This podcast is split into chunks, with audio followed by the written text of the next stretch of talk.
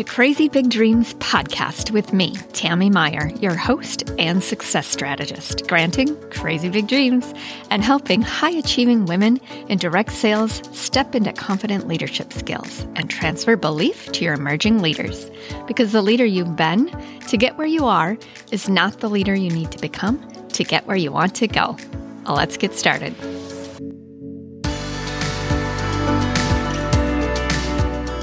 Welcome to episode 102. I'm so happy you're here. To say I'm excited about this message today is truly an understatement.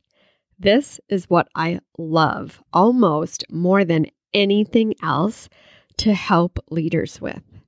It's also what I personally enjoy to work through myself, and it is work. So, we're here today to give you some things to work on for your best year yet.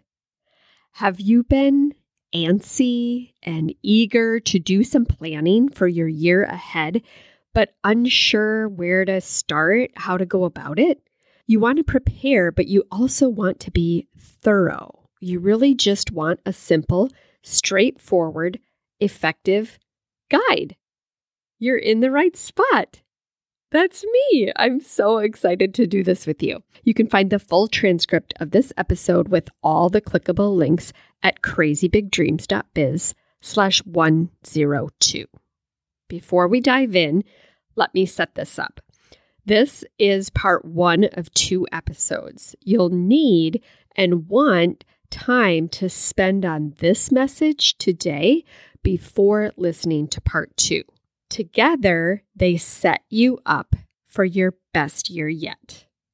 All of my episodes are timeless, meaning it doesn't matter what time of year you listen or where you're at in your business journey. My intent is for the message to always be timely and valuable. Although that is true for today's episode as well, I hope you're listening at a point when you're ready to plan for the year ahead, as in turning the calendar from one year to the next. Today is about getting in a helpful headspace with key questions and strategies to get you ready for the year ahead. If this message, this episode, is finding you at any other time of the year, this message can also be relevant and timely any month of the year when you need to hit the reset button, for example. It could be after a big life change or a big business change. It could also be during a time when you're kind of in a funk. Things aren't going as you want them to. And maybe you're thinking, what am I really doing? What's this all for? I need to regroup. Those times would also be relevant, timely, and helpful. During times like those, this message would also be relevant, timely, and helpful. I hope you're listening when you're planning for the year ahead. And if you've already done your annual planning for the year ahead, awesome. I invite you to keep listening. You'll either get a big dose of validation or you'll get that and a few more points of value to add to what you've already done. Let me share that I facilitate an actual workshop around this topic I'm giving you today, meaning it comes with an actual workbook. I walk you through it. So keep in mind, this is the short and sweet version of that without discussion, the workbook, or Q&A. I'll give you more on those options before we're done today. But for now, sit back and simply listen. Let yourself take this in. And I don't know if you're driving or doing something else while listening, maybe you need to come back when you have more headspace to truly use this to your advantage. This message, my entire business really, is based on the message that the leader you've been to get where you are is not the leader you need to become to get where you want to go. You hear this at the beginning of every episode because it's the truth. Every time I share this when I'm speaking, in person or virtually, I see light bulbs go off. It gets people's attention. They look up, they pick up their pens and write it down. They ask me to repeat it. Do you feel that? And today I'm going to say it again with one word change. The person you've been to get where you are is not the person you need to become to get where you want to go.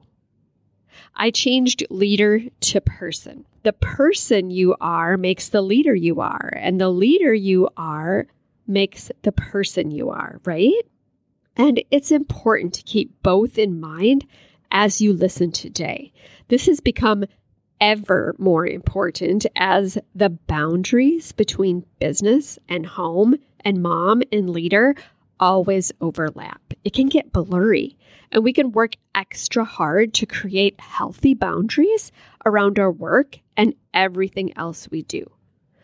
So, whatever comes up, let it come up while you're listening. It may be about your family or your business, it may be about your team, it may be about your numbers. It may be about you as a person, as a mom, or your personal goals and desires. Okay, let's get to it. This is broken down into three focus areas for you. Here we go. Focus area number one How will this next year be different? What's the first thing that came to mind? How will this next year be different? What do you want less of? What do you want more of? What do you need less of? What do you need more of? The first thing that comes to mind is important. Note it. Use it as a journal entry for future journaling, spend some time with it. That first thing that comes to mind. And just real quick for me, uh, sleep. I need more sleep. I want more sleep. As of this recording, my littlest one is 18 months and still not sleeping through the night. And if that doesn't affect everything about me, life, and business, I don't know what does. Okay, let's jump into focus area number two. It is difficult and not really all that efficient to plan for the year ahead without at least glancing back. Thinking about last year, what are you most grateful for? About your family, in your business, with you personally? What are you most grateful for? Thinking about the last year, what do you wish you had spent more time on?